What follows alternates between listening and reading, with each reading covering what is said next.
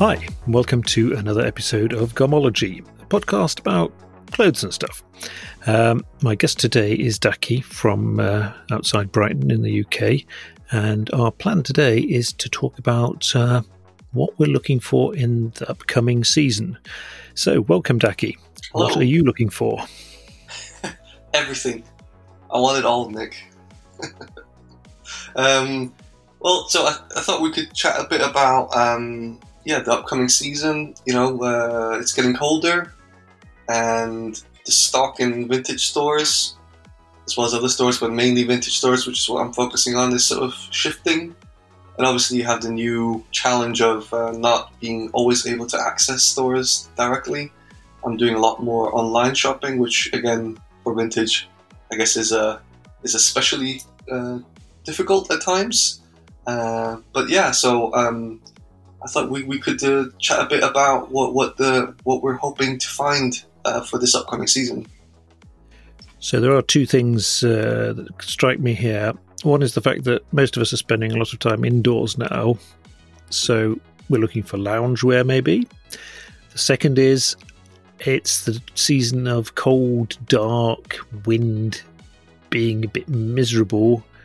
Well, that's a loungewear again, isn't it? Unless we go outside, when we want something that's windproof, waterproof, warm, and uh, preferably nice. Yeah, um, having said that though, to be honest, I, I think I've sort of realized. Well, I mean, not not not to spend the rest of the time talking about the you know all the COVID and lockdown issues, but I think I've sort of realized that uh, I need to have sort of little rituals uh, in place so I don't feel too depressed about everything. And one of those is actually just putting on uh, clothes uh, that I normally would despite the lockdown. So I've done my best to not just um, look for cashmere loungewear and sort of live in that. Uh, I, I'm sort of wearing normal garbs as I normally would because that makes me feel a little bit more normal. That's a good point, really. Um, I can't get into the sort of lounge lizard uh, thing either. Um, but I do find myself maybe avoiding the sort of heaviest of denims and thickest of jumpers when I'm basically inside. Mm. Um, but there is something about just getting out and wearing something you like and maybe meeting someone. So we do need nice stuff to wear. Mm. Of course, most of us do have stuff in the closet already because uh, we do buy stuff that lasts a long time and is well made. All right. Yes, and we definitely don't have duplicates of things, do we, Nick? Never, never. that would be a, a, sin against the cult of gomology, uh, unless they're collectibles. Which everything is. Well, strictly speaking, yes. Actually, on that topic, one thing that uh, I'm not gonna I'm not to expose you, but one thing I know that you're a bit of an expert on, and which I am looking to get for this season, is a nice coat. And I'm thinking maybe an overcoat or maybe sort of a semi-formal ish coat that I can mix. And so I'm, I'm thinking sort of something tweedy, probably raglan sleeve, but this, it could be set sleeve um, as well. So that's the sort of sort of rough sketch of things. Tweed, semi-formal ish, ideally with a belt if possible. Uh, but yeah, coat. What What do you think? Where, are there sort of any advice you'd give me on that? Oh well, there's uh, quite a few options there, both new and old, really. Mm. Um, I think raglan sleeve is a good idea because it means that you're not so uh, set on what sizing you choose. Uh, overcoats I mean, vintage overcoats tend to be huge because mm. they're intended to be worn on the outside of a another jacket. Uh, I don't think sort of current modern style tends to wear them in the same way. So if you're looking at a vintage jacket, say marked a size 40, that will be 40 with another jacket on the inside.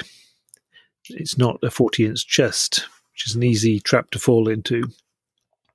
Whereas you might want a size 36 if you're just wearing it on its own.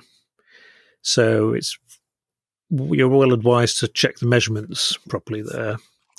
But there are a lot of really nice vintage um, overcoats, coats available.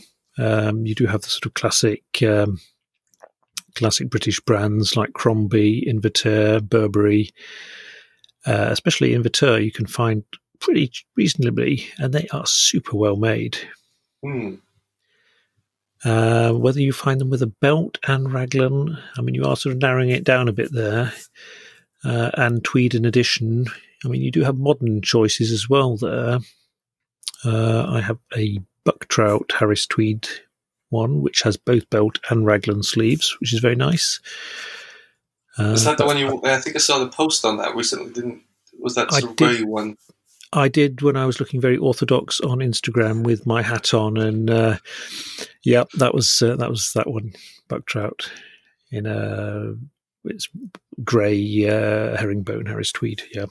What do you think about quality in terms of tweeds? Has that changed in vintage? Is that a myth? Is that real? It is real that they have changed. Um, at some point, I think it might have been late 90s, uh, Harris Tweed went to a lighter weight. So you could now talk about vintage weight Harris Tweed, which was woven with thicker yarns. Um, I have a um, a jacket uh, made from some tweed I picked up uh, about five years ago when I vis- visited Harris, which was woven with especially thick yarns and was well, we jokingly described it as proper proper Harris Tweed then. Yeah, so this was the episode you had on Harris Tweed, wasn't it? That's right. Yeah, uh, yeah, the vintage yeah. weight uh, Norfolk jacket I have. Uh, I don't know whether you can sort of really notice it uh, that much when you're handling it, but there is the old tweed is definitely thicker than the new tweed. I think, like many things, Harry, the, Harris Tweed also went to a more sort of fashionable, uh, drapey tweed. Um, like many things have gone the way of uh, from workwear utility to more fashionable cuts. Um, I mean, you could take Barbour, for example. Uh, Barbour before 2000 compared to Barbour after 2000. Quite different uh, from utilitarian farmer wear to um, well, fashionable wear. So sort of stiffer, sort of hardier, but maybe less comfortable, takes longer to break in, that sort of thing. Yeah, and more looser, yes. more forgiving cuts. Yeah. Uh, I mean, you can see Belstaff, uh, new versus old. Nowadays, it's all slimline uh, uh, cuts for the young blades and dames, whereas before it was sturdy motorcycle wear. Yeah, it's, it's interesting. You see that in American brands like Carhartt. I don't know if you've seen, but they've released all sorts of new editions, and it's also based on the original workwear designs, but they've just trimmed it in places. You know, made it a little bit slimmer, or you know, put the pocket uh, in a less utilitarian but better visual place, and that sort of thing. And it's quite interesting. Uh, they sort of get the combination because ideally, what you have then is something that actually is that looks sort of more, you know, not formal, but more sort of appropriate for non-pure workwear uh, settings, um, but then still has some of the quality uh, of the original garment, and that's the sort of ideal uh, combination, isn't it? But then sometimes what happens is it over time becomes completely watered down. So remember the conversation you had on the Barbour jackets and other brands, not not pointing any particular brands out, but conversation you had about that seemed to be that actually, yeah, over time we did see a real sort of decline in, in the quality. Is that would that be fair? I think that's very fair, and I think it's um, it's the spreadsheet mentality that comes into it. Uh, when you start comparing costs of what you're making and you're adjusting the numbers, and you see that if you uh, you make some savings on the zips and the hardware, and uh, you get the fabric a bit cheaper, and uh, ooh, look at that! At the end of the day, we're we're making 10% more profit on it. Uh, and what you end up with then is something that looks better, more fashionable, but really isn't as long lasting. Um, I noticed the same when buying Dickies uh, workwear style trousers for the for the kids. Mm. Uh, I mean, they look like proper workwear, but they don't last. They're so thin and flimsy. Uh, and it's a shame because the brands are really not thinking long term. they're taking a hard won, hard earned heritage, which goes back decades, and they're sort of trying to cash in quick.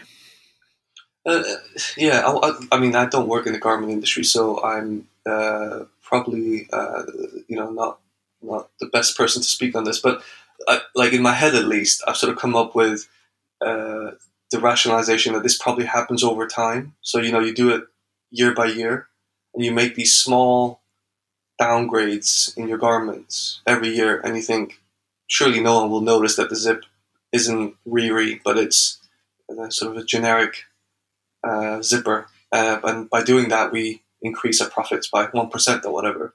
And then you do that over 10 years, and then slowly you've downgraded not just the zip, but you know the stitching and the fabric and the, everything else you possibly could. And then you sort of at, at year 10, you sort of now have a completely different product, but from year to year, you probably don't notice the difference. Well, that's the thing. I mean, you started out making it in your own factory with your own qualified workers, making a solid luxury, well, maybe not luxury, but a, a solid product that you stood behind. And uh, as you say, over time, you've whittled it away. You've uh, started producing offshore. You're finding the cheapest possible production factory and the cheapest possible components, and you're just completely downgrading it.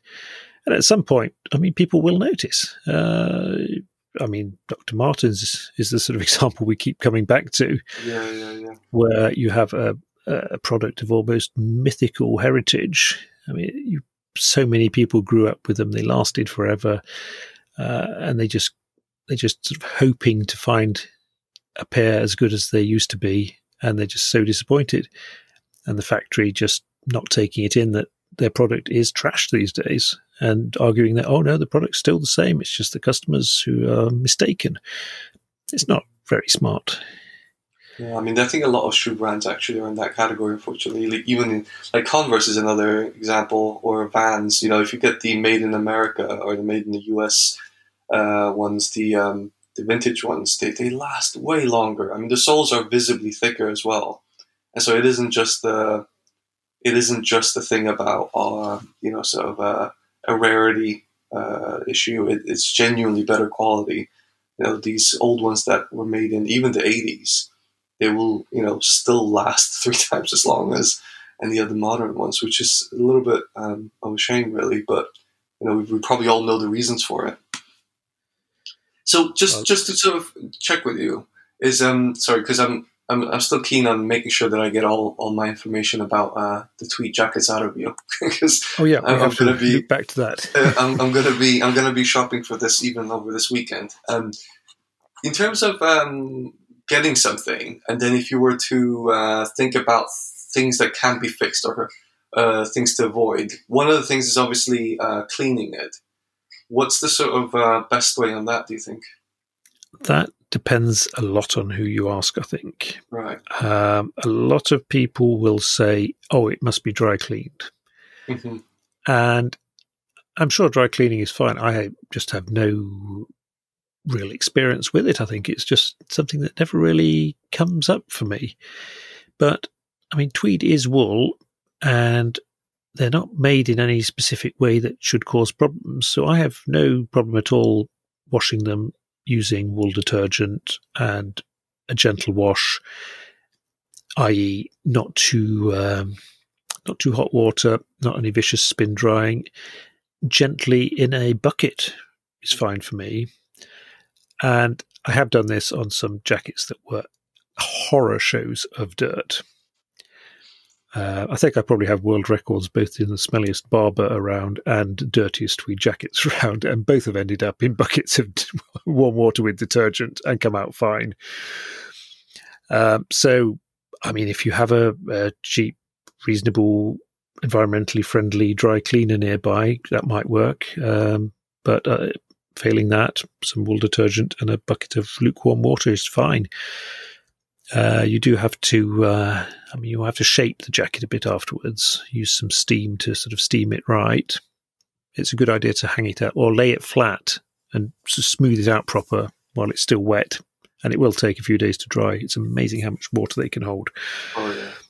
I mean, even But, just an um, overshirt or something, you know, it takes ages. it's just like the the last few drops in the sleeve seem to stay there for a week. Oh yeah, um, but uh, I mean, most things can be fixed. Uh, a tweed jacket tends to be made quite properly. I mean, it's made mainly by human beings. There's no robots involved, so anything that a human has made, a human can take apart and fix. Usually, uh, you do have kind of problems with the moths having eaten holes, and your luck in repairing that depends a bit on the sort of pattern and tweed used. Uh, I have, with um, good results, used a technique called felting. I have a video on on the YouTube covering that as well, which has got quite a few views now. Works best for um, for solid colours. I'll admit that, but it's an interesting technique where using a, a sharp needle with a sort of fishhook barb and just loose wool, you can actually build up and repair holes. Uh, and it's uh, pretty much as good as you afterwards, depending on your skill in it. It's a very interesting technique, and uh, it's a shame I never noticed it before. Um, That sounds very sustainable. it, it is very sustainable because there are so many wool garments that get tossed in the bin- bin because the moths have eaten some holes in them. Yeah. and it doesn't take many moth holes for a garment to look pretty tatty. But um, if, say, if it's a navy blue, black, grey, um, or even if you like a bit of visible mending, you could uh, you could felt it, and it's as good as new. What about things like um, the construction of it? You know, in terms of whether, for example, I mean, ideally you would want something that sort of has the inside sort of sewn together rather than um, you know glued and all that sort of stuff. But do you do you tend to check that? I have to admit, I probably don't because they tend to be made so well that it's never been a problem. Um, I do. I'm not a huge fan of the sort of old uh, two, three button Harris Tweed sport coat blazer style, which I think is the style everyone thinks about when you mention, oh, you fancy a tweed jacket, and they think, oh yeah, like my granddad had Yeah. But uh, there are more sort of up to date versions available new today, or you can quite easily change a two, three button blazer into a four, five button more contemporary cut by straightening out the front uh, lapels. Again, something I have done and Yeah, documented on the blog. Yeah, that was a great one actually. It made me think when I because I've seen endless amounts of them, and exactly that reason I thought, I mean, of looks like a geography teacher's outfit, but um, but maybe if I was to change it like you did, I need to upgrade my sewing machine, but then you know it begins to look quite different. that's the thing. You hardly even need a sewing machine, and you can. I mean, you can pick up secondhand Harris tweed in good condition all day, every day for say 40, 50 pounds a jacket, Oh yeah, and definitely. that's prob- probably on the expensive end of it. The one I used for my experiment, I found in a charity shop in Liverpool, and it was filthy. I don't think that's a sort of uh, common trait between old Harris Tweeds. I don't think they're all filthy, and I don't think all old Barbours are smelly. there are certainly a good few of them, which is uh, bit, bit strange and bit disturbing. Makes you wonder what people do in them. Well, you know what it is, and this is sort of a broader point about buying used and vintage. I mean, more vintage than used. Um, but so, for example, when my wife goes shopping uh, in vintage stores, uh, I'm always, I'm often very jealous of the stuff that she can find because not that I want to wear it. I mean, most of it wouldn't fit me or look good on me, but um, the condition of the stuff that you find for women is I mean, it's just unbelievable compared to men's. Um, and I think you can sort of explain that in some ways. I mean, there's something about men tend to keep stuff until, again, this is a caricature, obviously. Like, I'm, I don't fall in this category. Um, but, you know, a lot of men, especially in the past, would have kept their stuff until it fell apart or, you know, they just couldn't squeeze into it anymore. Uh, and it became sort of uh, a sort of uh, a thing that everyone commented on, and eventually they gave up on it. Um, but whereas women would often have like these nice sort of uh, outfits, and maybe they would sort of change more, and so they would, they would actually have different uh, sets of clothes, and so they don't tend to wear the stuff to death as much. And so the result over time is that I think women, women's vintage, you often find really nice stuff in really good condition, whereas the men, if they had a favorite pair of jacket uh, or boots or a jacket or whatever, they would have just destroyed it and eventually might end up in the vintage store, but it's almost fallen apart. so it's much more rare to find things, I think, in, in really good condition. That's an interesting, uh, interesting point because there clearly is a lot more vintage or secondhand clothing for women available. Um, that is clearly one reason why it might be so that the men actually wear wear it to pieces. I think possibly another point of view might be that it seems women are a lot more open to or interested in buying vintage and secondhand. Um, this might be changing now, but I think there is a it is a small subset of of males that actually go out looking for vintage or are willing and interesting interested in, in looking at what might be available secondhand. Yes, yeah, that's true as well. Now I know there is a lively secondhand trade in newer or more specialist male clothing uh, on, say, forums and eBay and Etsy, etc. But that's not really the sort of the vintage market. It's uh, it's more uh, expensive and uh, unusual stuff. Market is also a good uh, example of that. And I think males tend to go then for the more expensive stuff, whilst women have a lively trade in lots of cheap stuff as well via Depop or whatever. I might be totally talking out of my. No, I think I think it's true. I think it's true. I mean, you know, when I compare it to stuff, uh, you know, that my wife can get. I mean, but you know, the the flip side of that tends to also be that um, the price of women's stuff tends to be, you know, you can often get like really uh, nice uh, stuff for not very much money uh, because the, there's more of a spread of things that people might want. Whereas men's, where I find, you know, there's those sort of key items uh, that people want, and the price of those things are can be driven up, you know, to sort of astronomical prices sometimes, you know, um, for vintage garments, uh, which is quite interesting. Again, uh, that you know you, you can find really nice quality stuff in women's wear for not very much money, and you can do that with men's as well. But I just think sometimes they, they don't have as much of those sort of single hyped items, you know, whether that's like a particular type of military jacket or, you know, that sort of thing. I think that's definitely so. I mean, if you're just looking at item compared to item instead of looking at, say, oh, this is a first edition M65 field jacket versus this one, which is 15 years newer and really not as interesting from a collector's point of view, mm then uh, I mean, prices are wildly different. Uh, you might have two military shirts. One is that version, the other is that version, and the price is wildly different. Um, but um, once you're looking at more sort of gentlemen's, I mean, back to the overcoats, I mean, you can find some amazing stuff at really low prices. As long as the moths haven't got them, it appears that not many people are that interested, even though they are fantastic. Mm. Uh, but the brand name does have a, a point. So you might have a, a, brand like a Burberry jacket or a Crombie will command a much higher price, but find, say, an Invertere from the same period, it was the same sort of quality manufacturer at the time, but it just disappeared and people don't know it any longer, and it will be really cheap.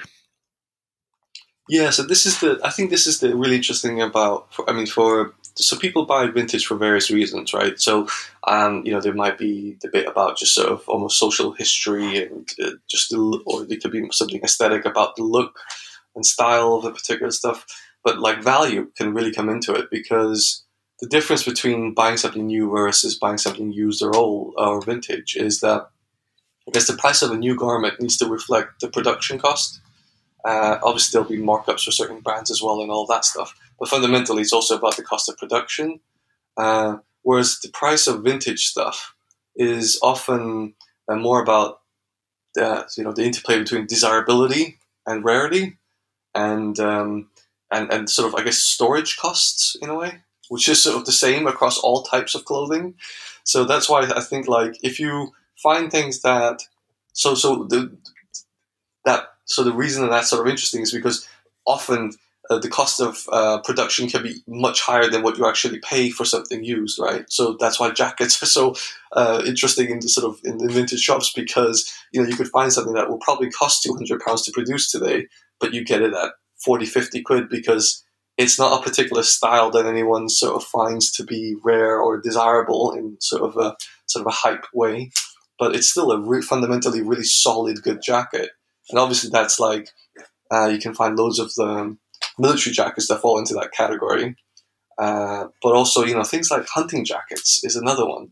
Like some of these old um, Mackinaw, American Mackinaw stuff, which you know Mm. they- they'll they'll last a lifetime, and you can get them for you know I don't know 30, 40 quid. Where Yeah. the modern equivalent to that, uh, just the production alone would be I don't know five ten uh, times that price. Well, I think you'd uh, you'd be looking at three or four hundred uh, from a sort of recognised brand these days in good uh, good quality fabrics and so forth. Yeah. And I mean, if they've already lasted this long, I mean, they've, they've pretty much proven themselves. Yeah. Although, if they have lasted this long and they're still looking good, they might not have been used much. 'Cause Nothing, re- nothing really lasts forever. Well, so this is the other thing which is annoying about vintage stores is that the reason often uh, the things fall um, or are sort of in mint condition is because they're a size that no one could wear. You know, either they're sort of for a mouse or for Hulk, and that's the other thing that's really frustrating. so if you're Yeah, if you're it's a- unusual size, you're, It's a shame vintage shops can't carry a full size range of everything they. Exactly. What's that about? Yeah. Ah, it's get a travel machine. You know, a travel machine. Go back, get me all the sizes. Give me a, you know, give me the choice. But then again, people were smaller in olden days. So all these fantastic styles you might have found, say, 50 to 100 years ago, just weren't really around that much because people were shorter and less heavy. So uh, for the larger humans of today, it's just not ever been made. And also, if it's been washed a million times and you know possibly at the wrong temperatures, that tends Oh, to do yeah. things to things as well. So actually, that's t- sorry, go on. no, the typical Pendleton shirt problem, where Exactly. anything marked XL today is been washed so many times it is actually a medium. So that's that's actually like another thing is because especially now. So if you go into a vintage store, you can obviously feel the wool, and I guess if you feel enough shirts, you realize what it should feel like. Um, but that's something I find really tricky, especially online, is when you're shopping, is figuring out, especially with wool, has this been destroyed or not? You know, because pictures often don't tell the full story, and depending on the seller, you can't always get the right information out of them. No, that is a is a problem. Um, I mean, things that were made before they started mixing synthetics in it are one case, and then you sort of have the time when they started putting polyester into the wool, which did make it more durable, uh, but it's a whole different case again. And nowadays, I mean, I when I'm out looking at stuff, I I look at tags all over the place just because out of curiosity. Can I feel them? Can I look at the tag? Did I guess it right? Hmm.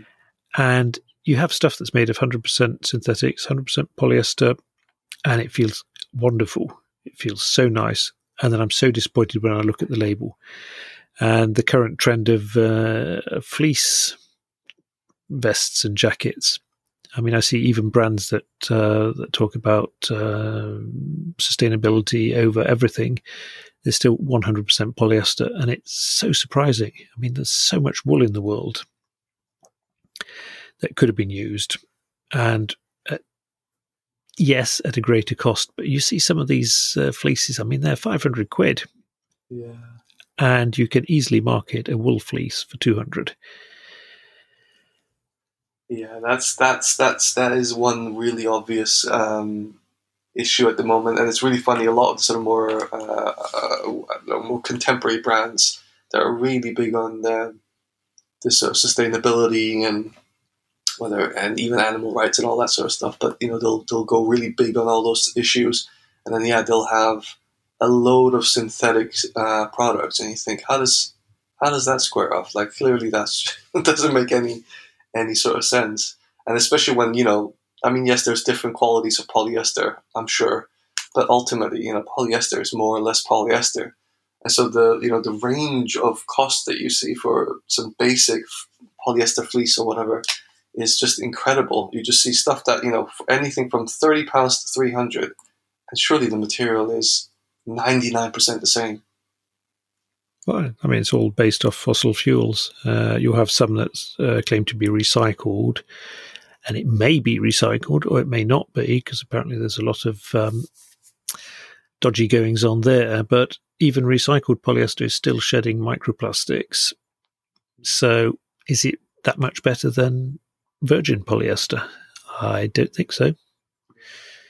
So, what about is is in sort of within that sort of uh, tied together with jackets? uh, that are wool. I guess you don't wash them as much. Uh, so is the polyester content because of that less problematic, or how, how do you approach that? Well, it's it's a tricky one because um, take an old duffel coat. Uh, I mean, that will go on for fifty years or so, but it will have about a seventy percent wool content. I'm thinking of um, mm. old Gloveralls, say, or or even old army peacoats, naval peacoats. Uh, I mean, they will have, if they are from post polyester times, some polyester content in them. And I mean, when it comes to sustainability, I think at some point you have to be a bit pragmatic and think that what is the value of having a coat and having it last 50 to 75 years or so versus not having that polyester in it and changing it every, what, say, 10 mm. years for a good coat. It's a bit like having a having a car. I mean, what is more sustainable than keeping the car you have running and taking care of it, making sure that the emissions are as low as they can be, or buying a new car every three years because the car maker says it's a lot more environmentally friendly. Keeping in mind that the major environmental impact of a car is being built in the first place. It's a, it's a tricky old uh, argument, really. Yeah, yeah. I, it's I, I. This is where, especially with vintage, it can be really tricky because I don't, you know, I tend to always check the label, and that's sort of one thing that if anyone is getting into uh, or is curious about getting into vintage, um, that that's a really good starting point. You know, understanding fabrics. Um, and your listeners might be well ahead of me on all these issues, but so if you you'll see different decades obviously have very different fabric compositions, uh, and that's sort of an interesting thing. Um, but when you want to buy stuff, you know, I always sort of, you know, I I, I find it often tricky to um, decide you know, is is it good enough to just like the garment um, and then sort of um, maybe accept some uh, amount of polyester or other sort of synthetic fabrics in it? Uh, yeah, especially, uh, and I'll tell you an area where I'm, I'm particularly interested, uh, but um, where I find it really tricky is sportswear. Ooh. So I really, I, there's something that I really love about vintage sportswear, and um, just just something about the visuals, about the colors, the you know the, the, sort of the history with all the random schools and awesome sort of names of teams that you can find, uh, all that sort of stuff. But a lot of them have like a lot of synthetic fabrics in them, oh, yeah. including things like rayon and I shouldn't say this, and this probably makes me a horrible person, but when you see rayon and it's really patinated and old and probably has, you know, leaked all sorts of terrible things into uh, water and soil, it looks really good. have you ever I'm seen sure It makes you a horrible person, but it might make you a pervert. both. I am both, Nick. That's uh, fine.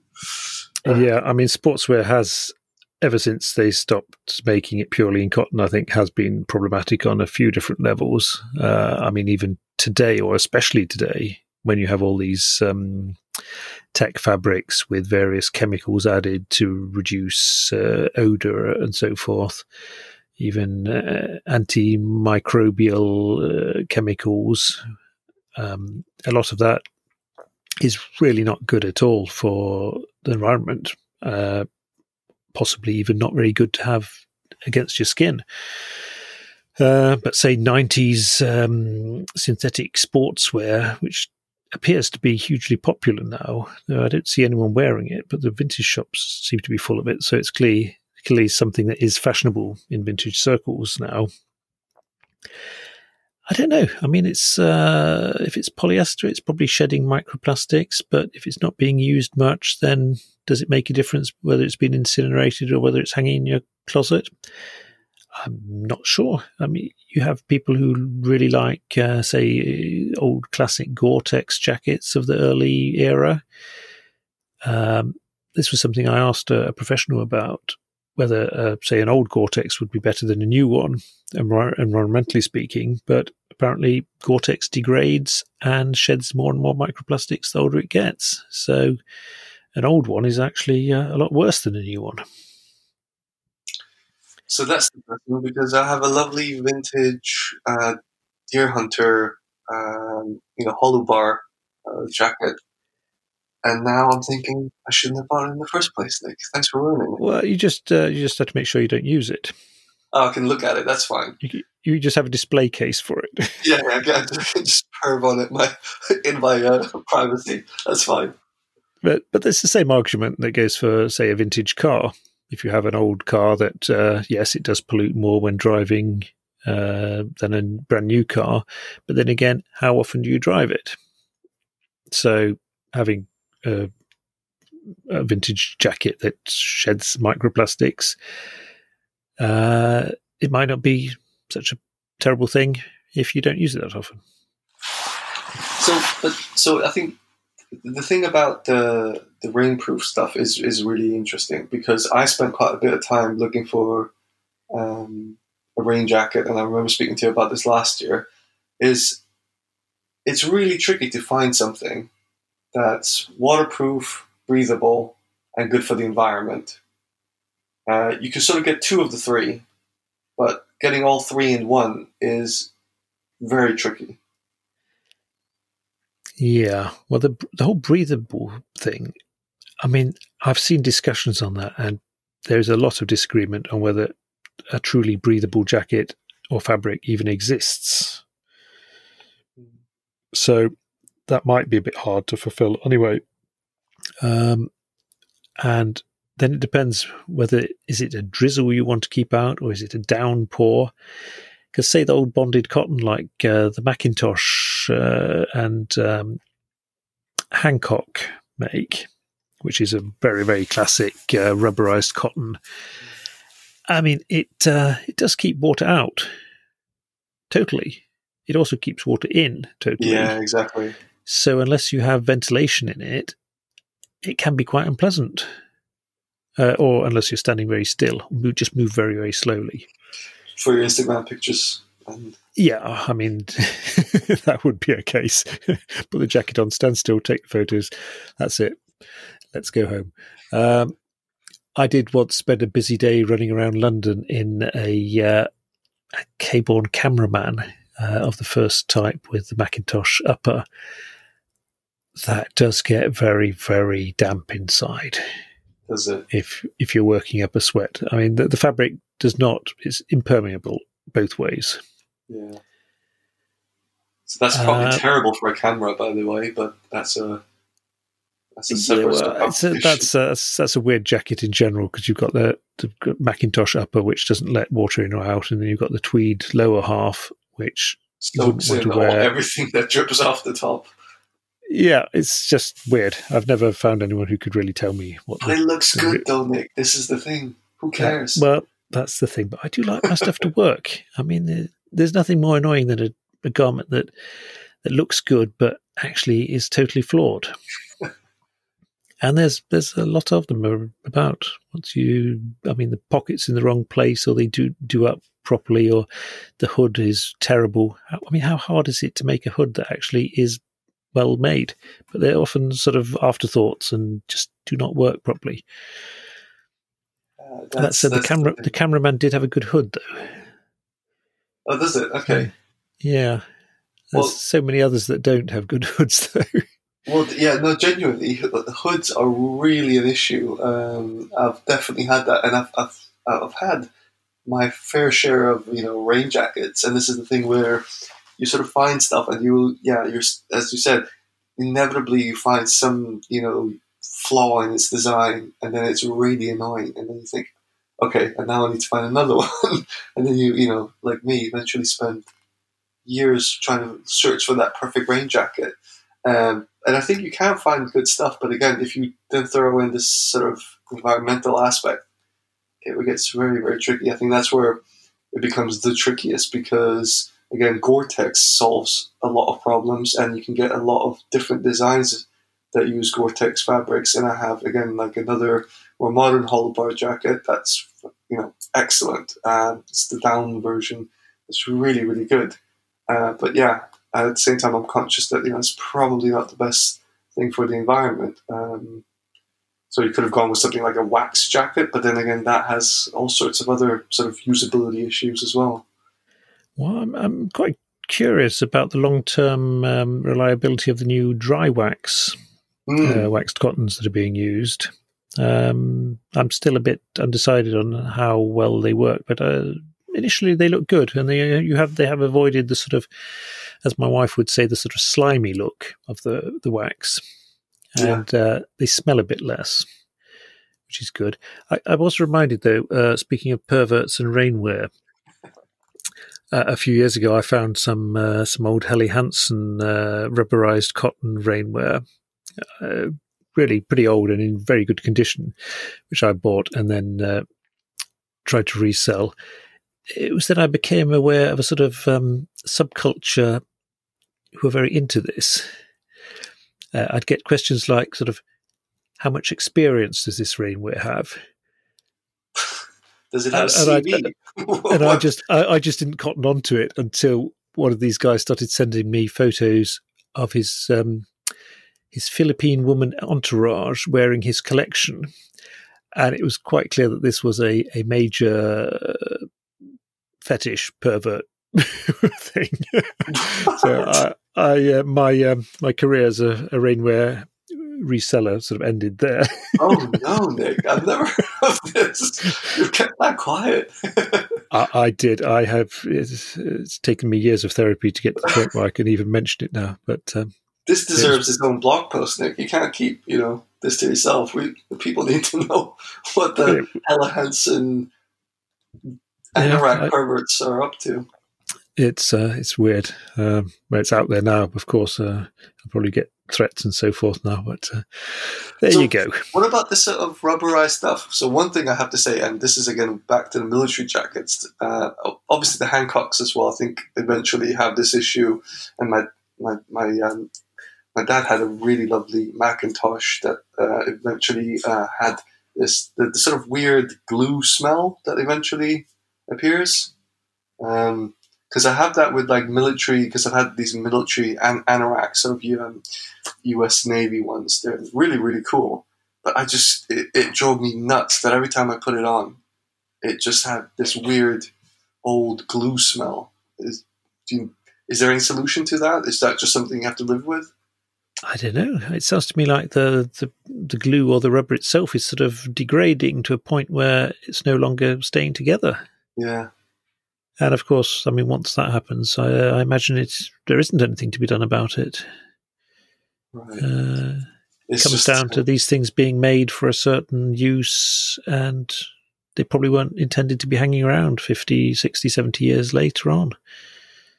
Well, the, luckily, you know, Instagram pictures don't have scratch and sniff yet, um, so you can still wear it for that. There is that. I mean, that that is why we buy all this stuff, isn't it? I mean, truthfully. it's to uh, virtually high five each other over Instagram. It definitely is. Yeah. So, of course, we're massi- massively joking right now. or are we? Um, yeah. Such about is uh, Garmology. this? This is the life we've chosen.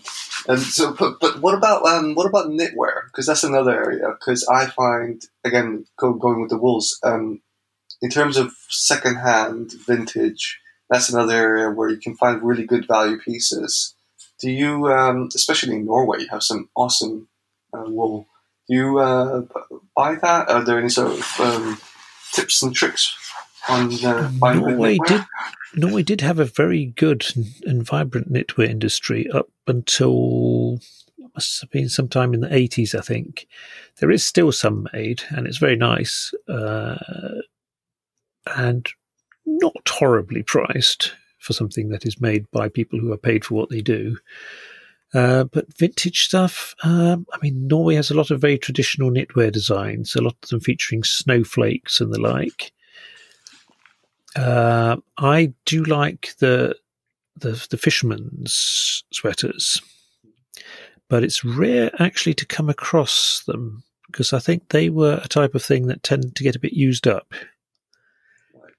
Uh, occasionally find them, but uh, it depends who's selling because they can get good money if they're well made. Um, and Norway has always had a lot of home knitters, so there's a lot of home knit stuff around, which tends to be, yeah, pretty good. So that's one thing by someone who knows.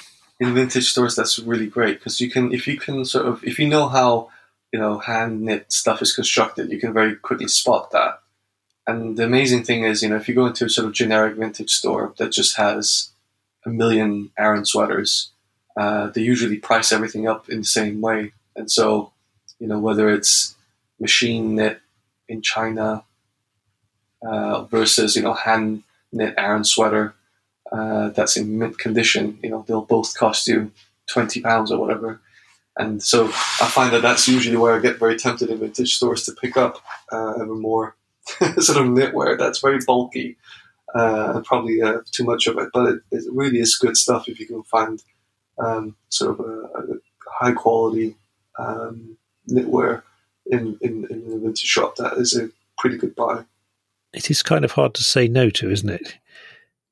If you find something really good at a decent price, but you know you've got so many woolly jumpers at home Yeah. and how many can you wear? Uh, I did think of something interesting though, because I noticed today that uh, there was an Instagram account called uh, something like Fair Isle Jumpers made by Fair Island people. Uh, yeah, the account name was something pretty clunky like that. But it was actually a um, a group of seven knitters on actually on the Fair Isle itself, which is a tiny little island up off Shetland, where the pattern originally came from. And I've often wondered when I've seen all these Fair Isle sweaters around that I mean either the Fair Isles must be absolutely full of knitting factories, Yeah. or else um, Fair Isle jumpers are not generally made on the Fair Isles, but have just adopted the pattern. Um, the reason I was wondering about this was that there's a very good um, crime drama series called Shetland, Yes. and occasion- yeah. occasionally they visit Fair Isle, where Jimmy Perez, the main character, is from. And I think in one episode there was a point made that there were 70 people living on the island. And I'm sort of thinking 70 people, you're sort of thinking uh, the distribution in age and, and so forth. How many, how many pieces of knitwear would they manage to knock out every year?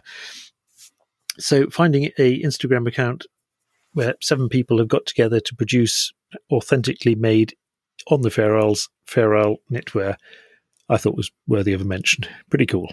That's very cool. I'm sure half of them are also featured on their national football team or something. Well, they probably have Chances a multitude of uh, jobs. That's you know, so that's that's that's the interesting interesting thing about um, knitwear is you get all these different uh, local variations. That you get like the Norwegian stuff, which is really lovely. You get Guernsey wool, which I love. Uh, like the fishermen's uh, um, jumpers, you know, those can often be had for like little to no money, but are amazing quality and will last a Yeah. lifetime. Um, you get the American stuff, which I'm always partial to as well. You know, whether that's the sort of Letterman style, you know, the cardigans and um, the really um, lovely um, sweaters as well uh, that you get. Yeah. So all, all that stuff is always very tempting in vintage stores. One thing I always find is really frustrating is, um, well, online is tricky, but uh, all the holes that you get, and there's ways of mending and fixing that. But one trick is uh, always to look inside the jumper, and people always stare at me a little bit strange. But if you look in, if you stick your head inside the jumper and looking up against the light, you'll very quickly spot all the holes. So that's another sort of tip that I often uh, use. Did, did I mention knitwear perverts? what I then do is I hold my breath for fifty counts. uh, uh, I just I just made a quick check while we were talking. Now, Fair Isle Made in Fair Isle, the Instagram account is called. So now they've had a, a shout out. Um, yeah, if you want to drop us any free Fair Isle, Fair Isle hand knitted vests, even I'm partial to those. Uh, yeah. Do contact me. I will drop you a DM. I was about to mention that uh, with regards to hand knitted sweaters, uh, it's worth taking a moment to think how much effort it takes to hand knit a sweater. Because mm. uh, while it, I mean, it's very easy to see knitwear that has been knit by machine, and there are a variety of machines from the tiniest little home uh, home knitting machines, which are really quite basic, but up to huge machines in factories. And these days, of course, the 3D knitting is the sort of new thing with zero waste uh, and so forth. But the fact that someone sits down with a bunch of yarn and knits a sweater, I mean, that's a lot of hours sitting there, and it is skilled labour. So finding a hand knit jumper is really something to appreciate because someone put a lot of effort into it hours and hours. Yeah absolutely. And then you know you can see if like for example things like the tension if the tension is you know uh, consistent then it should you know it'll, it'll, sort of have a really nice sort of drape to it and consistent drape to it. Uh, but obviously there'll always be a little bit of a random sort of uh, variation in that. So then it, if it's properly hand knit that you get this lovely again shape to it that's just a little bit that's sort of touching consistent that just you know uh, qualifies it as being handmade, which is lovely as well. And I guess the other thing for me that always stands out is like, I mean, this is really confusing when you read um, the descriptions of knitwear when you're buying it, right? There's all these like um, fully formed, is one wording that I've often seen, or, you know, they often don't want to say machine knit. Maybe you know, hand knit sort of covers a lot of uh, a lot of variants. That's that's exactly it. So they'll often say, you know, handmade or something like that, and then actually that what it means framed. It's actually hand framed. Exactly. Yeah, yeah, yeah. And it's on a massive industrial machine that. I mean, there's still some nice thing about you know connecting all the knitting across the machine, you know, in a sort of a circular pattern by hand and all, but it's not exactly the same as a handmade um, item, is it? No, not at all. Um, of course, very little is handmade uh, for commercial sale these days. Well, apart from the seven ladies on the Fair Isles. Yeah. And I think uh, Dawson Denim had a woman in Norfolk knitting sweaters. I've actually placed an order a couple of weeks ago for that. So, yeah, so mine is going to be arriving hopefully in a few weeks. Um, yeah, so that's that because that's exactly one of the things is I've been down the rabbit hole of figuring out um, in the sort of new, if I wanted to buy something uh, modern, what, what are the sort of uh, options in terms of getting this sort of thing that's actually hand knit? And yeah, it's, it's been tricky. I mean, the best place is probably just go to Etsy or something like that. But again, you'll you'll quickly realize that you know the prices reflect the you know man hours that go into it. So it's, it's not cheap, but you know if you get it made well, then actually you know that could be something that you have for decades. So I've invested in that. There really should be in a sort of uh, an adopt a granny scheme uh, where you can get someone who can sort of full time knit for you. yes, yeah, maybe there's a. Or you can learn to knit yourself. I mean, apparently, a lot of blokes are knitting these days, and in olden times, a lot of men did used to knit. Uh, knitting was seen as quite a manly pursuit. And when you had spare time, you'd be knitting a new sweater or so forth. Uh, and I don't think it's that far back in time as well, which reminded me, uh, with regards to Norwegian fishermen's sweaters, possibly not just Norwegian, maybe even British ones. Um, they used to make them in different patterns. So you had your local sort of village pattern. And if you were lost at sea whilst wearing your sweater, when you sort of, um, shall we say, were found again, they could tell by the sweater where you came from. Mm. Urban myth? I I've, don't know. I've read this uh, several times, so I'm going to say that it's true. the, the Wow. other thing that I've, uh, the other Your thing logic is uh, impeccable. look, it was on Wikipedia once. Someone deleted it eventually, but it must have been true if it was on there once. Um, ah, okay. Um, I've also actually heard that um, the different patterns have like symbolic meanings. So at the bottom thing, something about like the sort of rope effect also means something about you know wishing someone to be safe and that sort of thing. Okay. So apparently, if you uh, if you knew sort of the the language of that stuff, you can sort of decipher uh, the patterns. They're not just sort of random. Um, variations that you know are specific to a place they actually often have a meaning attached to them Or they could just be digitized versions of ancient hip hop albums. Oh, Nick, I don't know what you would be referring to there. Is there any reference that you'd like to drop? Oh, I mean, I'm just thinking about uh, the new knitwear that Tender has made. Yes. Where, what was it? Uh, the first tri- Tribe Called Quest album, was it? Yes. How cool is that? It struck me as uh, bizarre on so many levels. In the best way, because because well there's a sort of there's a huge nerd aspect there where you think oh yeah that's really really cool. But then you see this pattern which is looks entirely random and no one will ever sort of fully appreciate it until you sort of go full nerd on them and explain. Well the pattern's a digitized version of the first tribe called quest album. And how cool is that?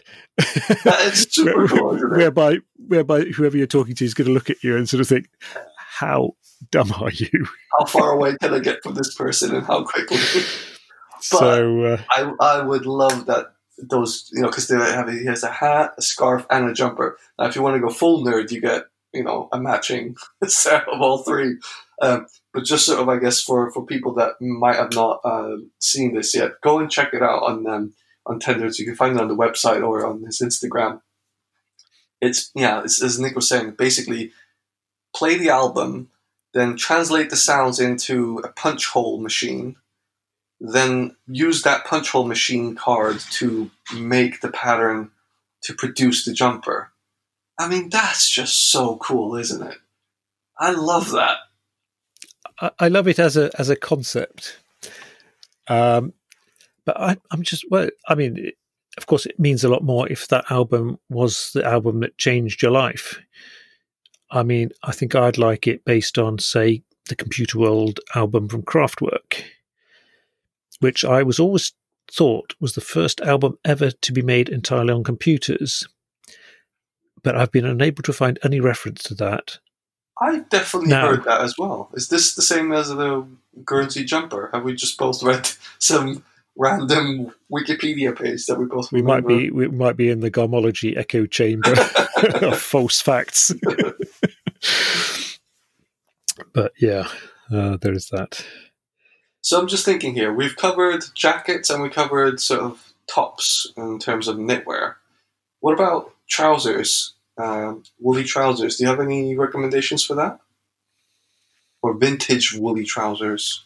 Um, well, trousers for cold weather. There are, there are really two options. I mean, either you can have trousers that are thick and windproof and warm. You could moleskin would be good. Boiled wool, tweed could be good, though not really. I mean, loose tweed does tend to blow right through. Um, denim of a certain weight. Uh, what I have that really sorts me out on a cold day is some really old vintage Norwegian boiled wool trousers. I mean, they're basically made of a similar fabric to a duffel coat, and they are brilliant.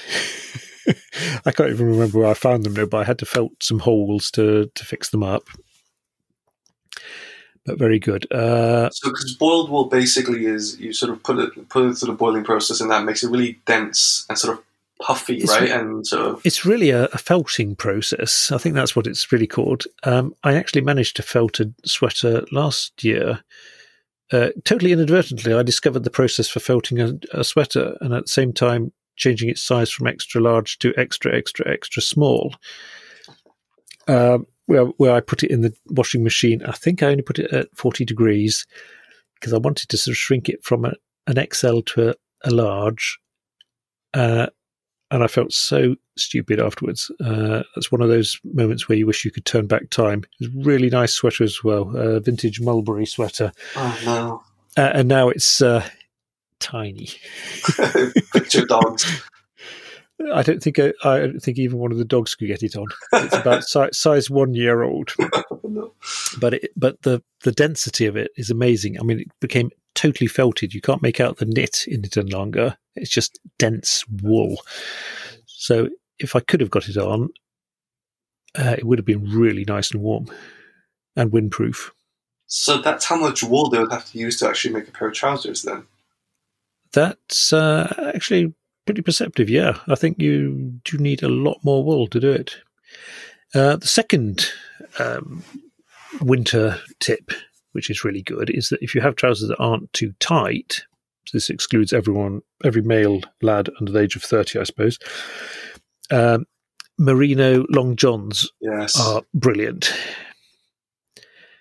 Uh, a pair of them under your jeans, and uh, you'll stay much warmer than putting on. See, I think there's a cultural thing as well because I mean, so I have a you know mixed cultural background, including Scandinavian, and because of that, I know about merino long johns because I grew up with them. But I find people in the UK, they just don't, they don't, yeah, they just don't do the thing about you know wearing what's appropriate for the weather as much, and I think it's because the weather here isn't bad enough, so you know you don't risk dying from from uh, you know from a bad uh, weather days. You just get a little bit cold, and that's about it. But um, you know it, it's a serious thing when you live in sort of sub-zero uh, temperatures. Uh, long johns are sort of you know essential. Yeah, it's strange you should mention that because um, I remember when I was a student in Manchester in the early nineties, and Manchester midwinter, it's windy, it's cold, it's damp, it's oh, and I hate being cold. I mean, I'd dress up warm, and people would say, "Oh, you're from Norway, you must be dead hard." I mean, this is this is no, this isn't cold at all compared to Norway. And I think, bloody hell. And I'd see these young lads, I mean, tiny little kids in their shorts heading to school in this weather. And I think, Scandinavians hard? No way. I mean, No. these little lads in their shorts, they're hard. exactly. Exactly. No, I have the exact. I mean, I have a hundred of those experiences exactly the same. It's like, oh, come on, you have your Viking heritage. It's like, no, but all that does is make me sensible about the jacket I choose in the morning. It doesn't, Yeah. you know, it doesn't actually mean that I'll go out there in a t-shirt. and you make sure you're living in a warm house and you've got warm clothes and you, ah, no, you don't want to get cold. So okay, because um, one one thing with the trousers though, the other bit is so we've said um, long johns essential, some good woolly ones, boiled wool. I'm gonna definitely explore. Hunting trousers though, vintage hunting trousers. I have a couple. Um, some of them are from Pendleton, uh, and Okay. they are. I mean, you can get them for a really, you know, not not a lot of money because it's uh, it's a niche product. You know, it's not one of those hyped vintage items, but they are awesome. On a cold day, a nice pair of sort of uh, thick hunting trousers. I mean, you can you can you know you can go in sub-zero temperatures, no problem. I can hear the keyboards firing up now while people start investigating. Uh, that's actually something I haven't come across before. So um, you'll have to put me uh, put me onto where, where they can find those.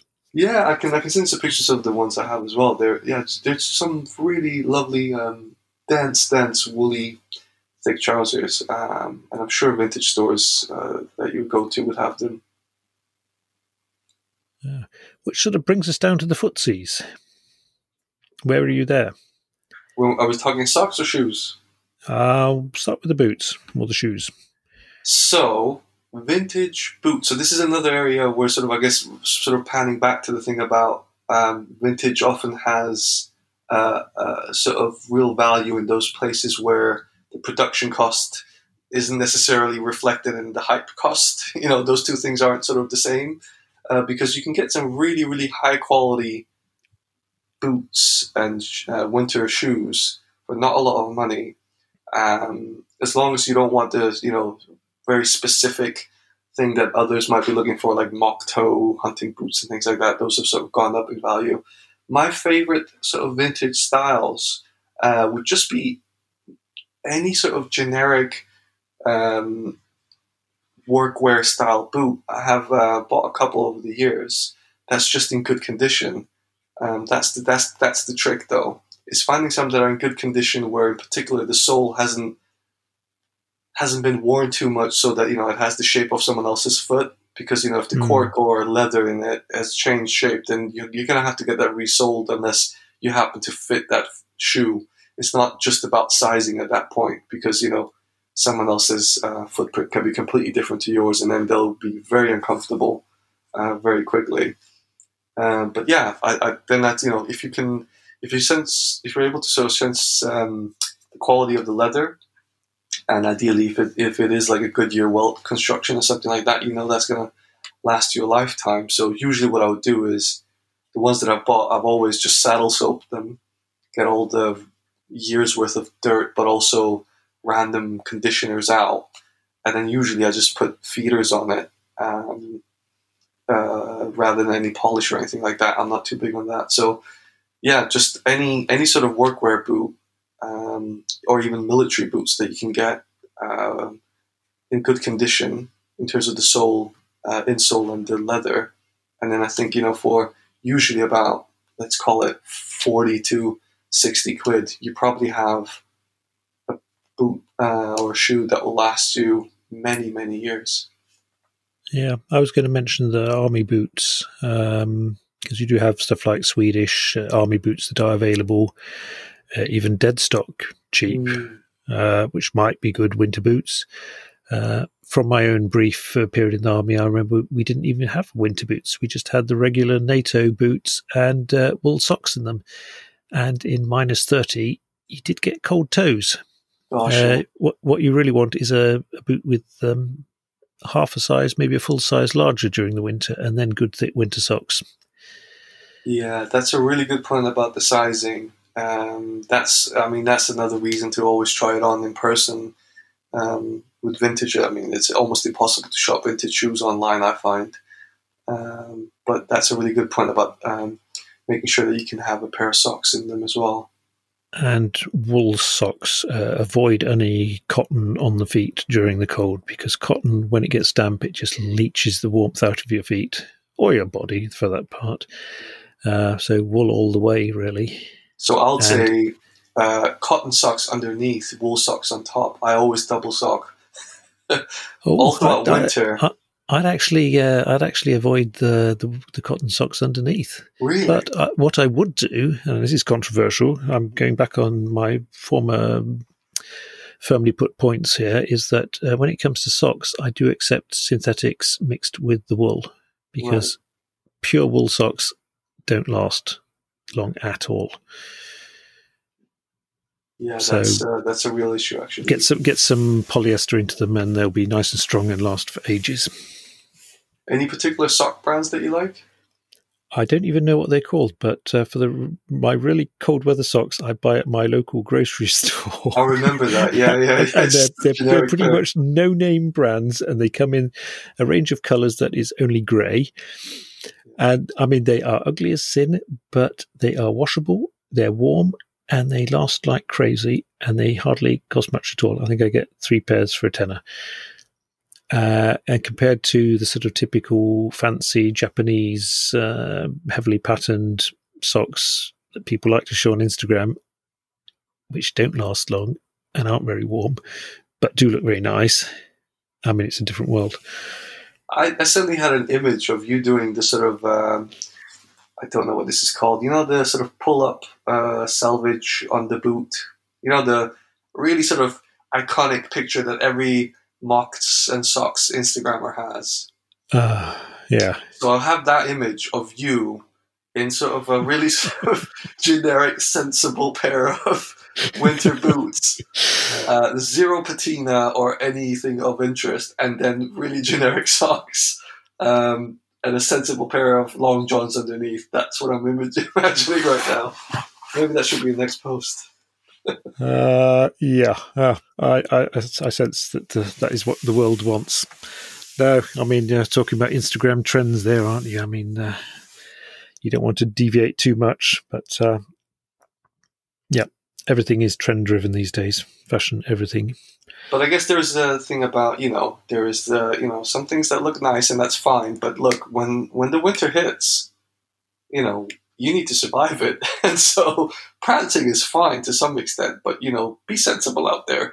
Wear wear your socks, wear your long johns, get some sensible boots and you know trousers. Maybe wear a nice hand knitted jumper and get yourself a nice tweed jacket, and then you know you have the full Garmology look, don't you? Yeah, you can put an old old field jacket on top of the tweed jacket. Right. Yeah. Double double uh, But but winters are so different because I see some guys saying that oh winter's here I'm going to get out my Red Wing mock toes, and for me they are summer boots. Uh, wear them when it starts getting cold, and they are freezing cold. Yeah. Uh, I mean, my go-to winter boots for the past seven or eight years now, and I make a point every year of mentioning that they're still here, they're still as good, are also a pair of Red Wings, but the ice cutters. Yes, yeah, yeah, yeah. And mine are a bit oversized, so I can get good wool socks in them. The sole is super good on snow and ice. And uh, seven, eight years on, I can't remember exactly now, they're still as good as new. Yeah, the sole is a really big issue. I find that a lot of boots just have silly soles on them, especially for these kind of like uh, wet weathers. You, you, know, I've seen the loads with uh, crepe soles, for example. Uh, looks great, but you know, you try to walk on this, you know, wet or snowy day with crepe soles. I mean, it's made for the desert, really. It's not really um, for, any, for anything that's remotely wet. But ice cutters, again, sensible soles. Uh, a lot of the ones the Red Wing has, uh, I used to have the ones with the sort of cork sole, and that's awful. Oh, they'd be lethal, yeah. Yeah. And the, the white Christy sole is also lethal. Yes. But other people say that, oh, they're best winter boots ever. And I'm thinking, your winters are not my winters. Yeah, they're not genuine winters. Because the thing that I've gotten into recently, which you quite like as well, I think, is the Vibram Mini Lug. That's something that I've really, um, really appreciated.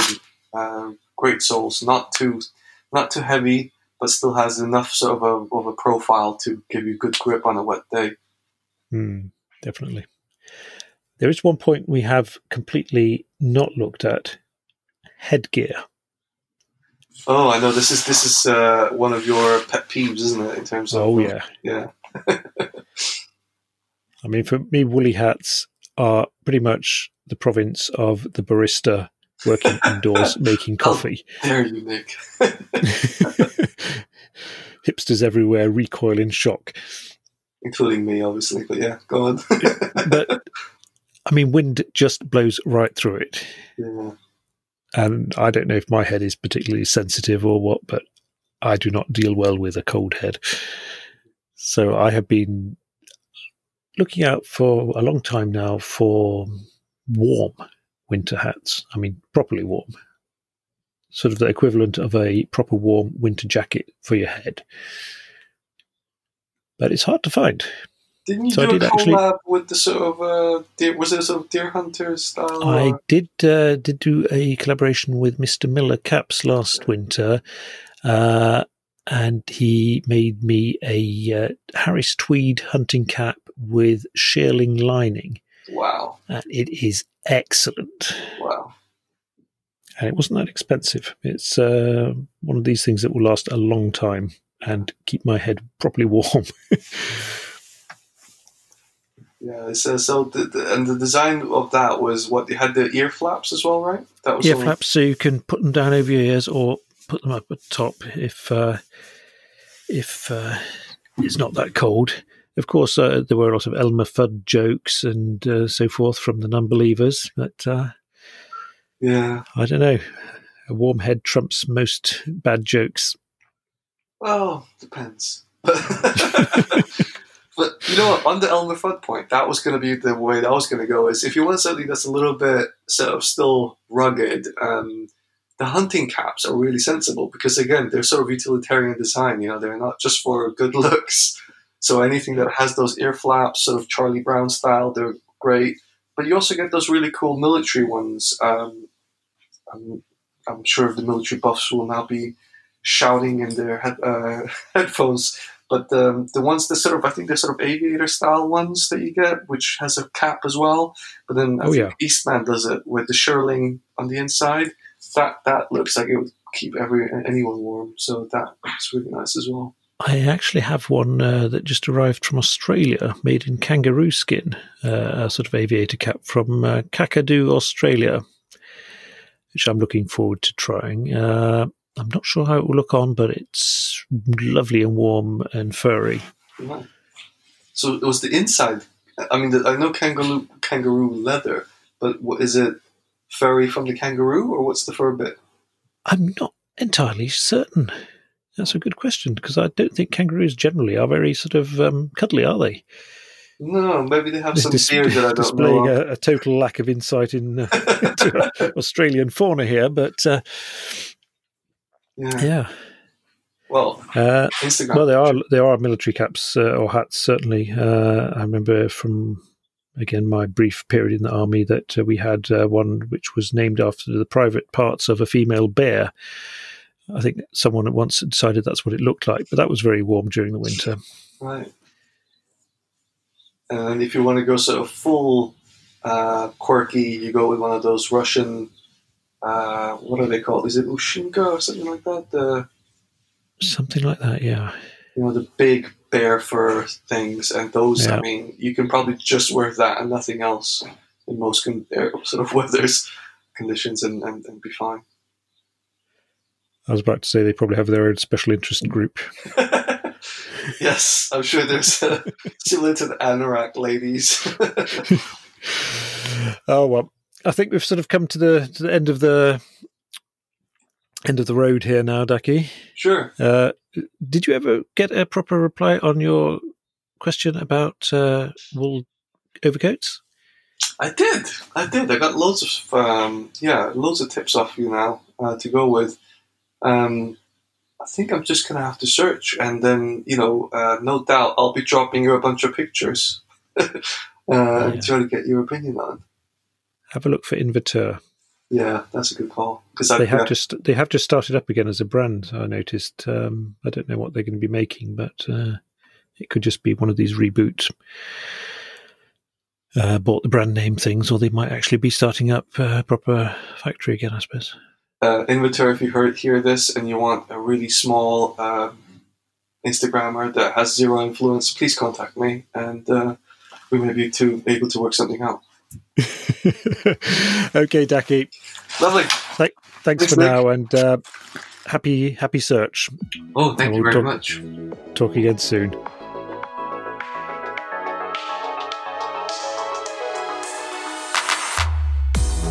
And that was all for this week. Thanks to uh, Daki for being my guest. You can find him on Instagram as Rugged Frills, and uh, he's also been a guest twice before. So if you look at the backlog of the podcast on your favourite podcast service, you'll find it there. If you'd uh, like to get in touch, my email address is welldresseddad at gmail.com. You can find uh, all previous episodes of the podcast on your favourite podcast service or on the blog at welldresseddad.com in the section for Garmology. If you'd like to follow me on Instagram, it's Well Dressed Dad. So, thanks a lot for listening. If you do listen to us on a uh, podcast service, I really appreciate a rating or a nice comment. Uh, thanks a lot, and uh, catch you again next week. Bye bye.